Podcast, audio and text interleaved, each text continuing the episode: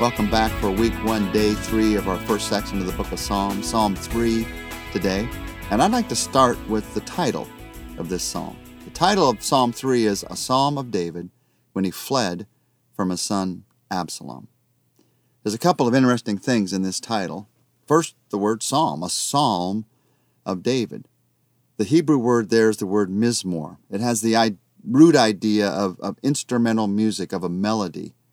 It looks back historically to the first Mizmor, the psalm, the song that Moses sang when the people walked through the Red Sea on dry ground. Psalms is the history of God's faithful work in our lives. And Psalms is meant to be sung, it's instrumental, so that they would go straight to the soul. So as you study through this book of Psalms, there should be some kind of a song in your heart that goes along with each of these Psalms. Sometimes it's a happy song, a joyous song, a glorious song. With this, it's a painful song, it's a lament. When he fled from his son Absalom, this is one of 14 Psalms that are linked to historical episodes in the life of David. When David fled from Absalom, you can read about it in 2 Samuel 15. You might remember the story. His son, his own son, came and took the palace, took the throne from him. He'd made friends with everybody in the palace, so David had to flee for his life. Can you imagine what that would be like? David's the king. His own son has tried to take his place, has successfully supplanted him, and now he's running, fleeing from his own son. And so Psalm chapter 3 says this O Lord, David writes, sings, How many are my foes?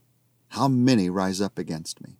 Many are saying of me, God will not deliver him. Selah. Selah is a interjection, just a sort of a musical pause for a moment. We'll talk about that word more in a later psalm. David goes on and says, But you are a shield around me, O Lord. You bestow glory on me and lift up my head. To the Lord I cry aloud, and he answers me from his holy hill, Selah. I lie down and sleep. I wake again because the Lord sustains me. I will not fear the tens of thousands drawn up against me on every side. Arise, O Lord, deliver me, O my God. Strike all my enemies on the job. Break the teeth of the wicked. From the Lord comes deliverance. May your blessing be on your people. This is a psalm for when you're overwhelmed by trouble. Maybe you're overwhelmed by a trouble right now. Maybe it is like David in your own family or in your circumstances or in your own soul. When you're overwhelmed by trouble, you turn to Psalm 3. David's own son had betrayed him. And not only that, many were saying God will not deliver him. He had everybody that was in his life telling him, Oh, not only has your son betrayed you, but we see what's happening. We see the handwriting on the, uh, on the wall. All is lost. He was in trouble, and everyone was telling him there was no way out. One more thing on top of that. We don't always know why we face trouble, but in this case, David knew. God had told him that there would be bitter trouble in his own house because of his sin with Bathsheba. So David knew that he was facing overwhelming problems, that everyone was telling him there was no way out, and that it was his fault. So, what does he do when he faces this kind of overwhelming problem in his life? I want you to notice the two things that David does. One, he cries out to the Lord, and two, he lies down and sleeps. He cries out to the Lord and he lies down and sleeps. First, he cries out to the Lord. He cries out to the Lord as the one who answers from his holy hill. That's extremely important here. The holy hill, the ark was there, the ark of the covenant. It was where the temple would be built. It's God's house, it's the place of real power. So, see what's happening here? The palace was now his son's. Absalom had taken the palace, but God was still on his holy hill. So David looks to the holy hill. He looks away from the palace and he looks to the holy hill where the real power is. One of the big questions in my life, in your life, is where are you looking for answers? Are you looking for answers from the palace or from God's holy hill? Uh, the palace is the place of human power, the place you've gone to before, the place that's worked very easily. It was a place of a certain measure of power, but David wasn't there anymore.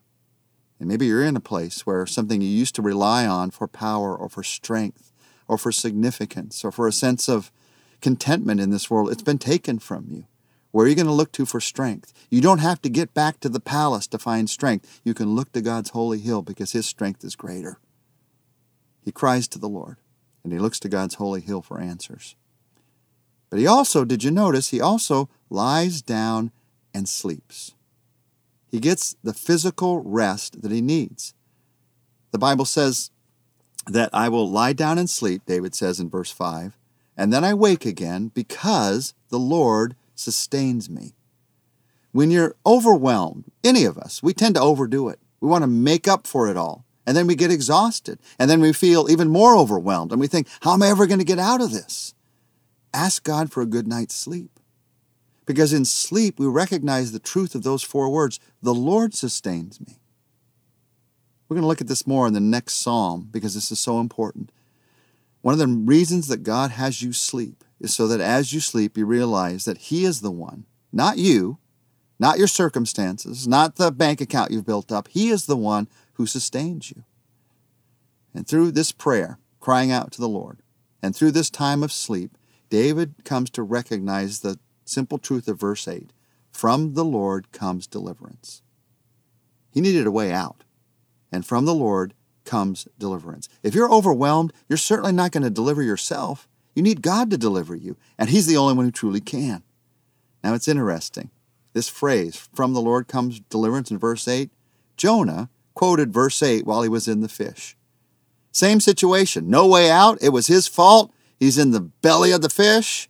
He, it's all over. And he quotes this same phrase from this psalm From the Lord comes deliverance. I don't know what circumstances you might be in right now. You might be betrayed by somebody that you love, like David. You might be caught in the worst of circumstances and it looks like there's no way out, like Jonah. From the Lord comes deliverance. Let's take a moment to pray those verses back to Him right now.